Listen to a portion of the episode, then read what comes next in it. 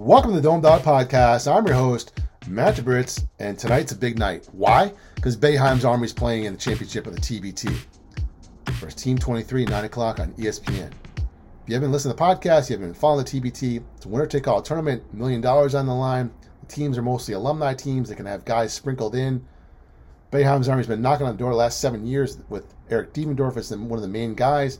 He's taken a step back. They found a few other guys that have some TBT experience and college experience and play overseas.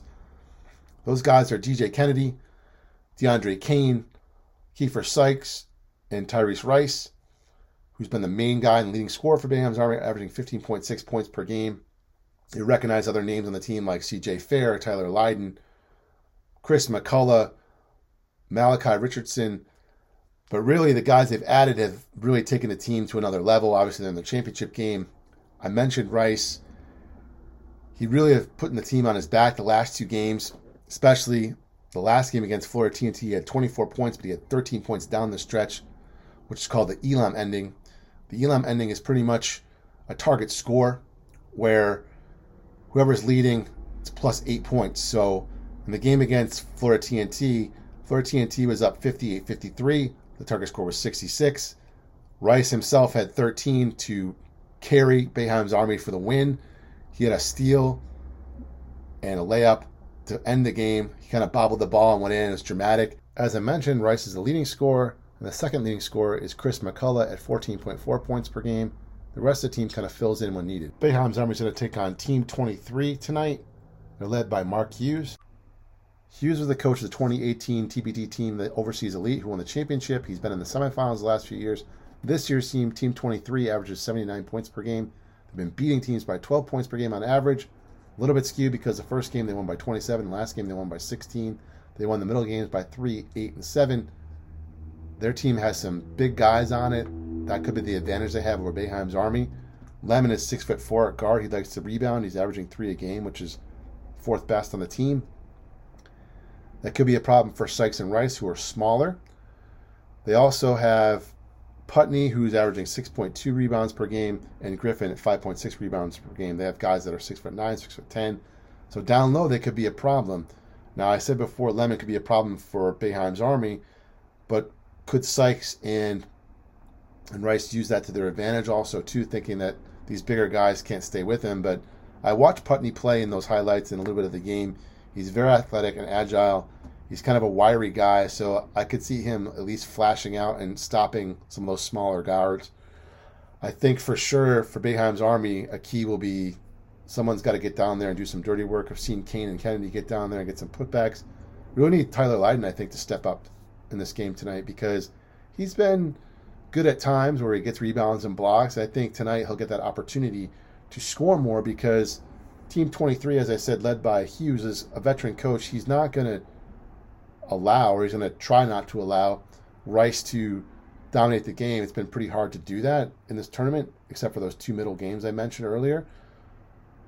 And Boeheim's Army scored a lot on the pick and roll and just pretty much two man games. So, will they double him more? Will they force the three by Boeheim's Army?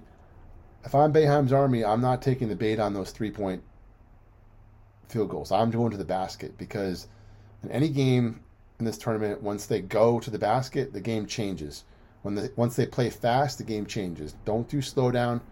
Don't chuck threes. Get threes in transition or off a rebound or wide open, but don't just throw them up there. I pretty much say that about all college basketball. If you listened to my podcast before, so it's exciting to see. I think it's mostly exciting to see because people are really getting behind this tournament know, Jim Boeheim supposedly will be in attendance tonight. I saw Buddy Boeheim tweeting about it. I saw other players tweeting about it. You know, ESPN's behind it. They put it on their bottom line, which is a big deal at ESPN, where they kind of promote the biggest show they've got. Syracuse has a big following. People want to go to the game. There are fans there that have been tweeting about it. And it's exciting because it's been since 2003, really, since Syracuse Boeheim's Army's had a chance to win a championship, winner take all. Yes, I've been in some conference tournaments some preseason tournament games that they've they've won, but this is different. This feels like a championship. People are reminiscing more about 2003. Speaking of 2003, got to talk about Carmelo Anthony. I was about to publish this podcast and I checked the news one more time, and Carmelo actually has signed with the Lakers. He'll be with LeBron James Got to think at this point in his career, he thinks it's the best chance for him to win the chip. And the Lakers are thinking this guy's shot well from three the last two seasons, so let's add him. LeBron's always had a guy who can shoot from the three. If you look at teams in the past, be interesting to see if Carmelo can add an NBA championship ring to his hardware case. I already think he's a Hall of Famer, but if he could add on to this, it'd be awesome. Carmelo has a few gold medals in his hardware case. He also had the title of all-time leading scorer for USA basketball in Olympics play. He was surpassed last week by Kevin Durant, who also had a good game today for Team USA when they beat Spain. He had 29 today. Unfortunately for Syracuse fans, Jerami Grant continues not to play barely at all. Although Draymond Green continues to play Mr. Triple Single, I don't really understand why Popovich won't play Jerami Grant. He seems like a guy that could fit in on any team where he can rebound, he can play defense, he can score. That's what Popovich talked about before the tournament. That's what Durant talked about before the tournament. I don't understand why he's in the doghouse. Doesn't seem to really have any real reason for it. There's been a lot of complaints of Popovich about how he's played the stars and how he's worked the lineups. And you can add my complaint onto it. Why don't you play Jerami Grant? Anyway, I don't want to end the podcast on a negative light. I want to be positive for the Boeheim's Army game tonight. It's going to be a great game. It's going to be a tight game. It's going to be a white knuckler, just like it's been the whole way. You know, look for Rice to score early and often. I want my guy Lydon to have a good game because I think he needs to for them to win. He needs to rebound and block shots and go on those screen and rolls. So let's see what happens. That's all I got for the Dome Dawg podcast today. I got a special guest helping me out with my sponsor. The Dome Dawg podcast is brought to you by Vincent Chicken Figure. When it comes to sauce, he's the boss.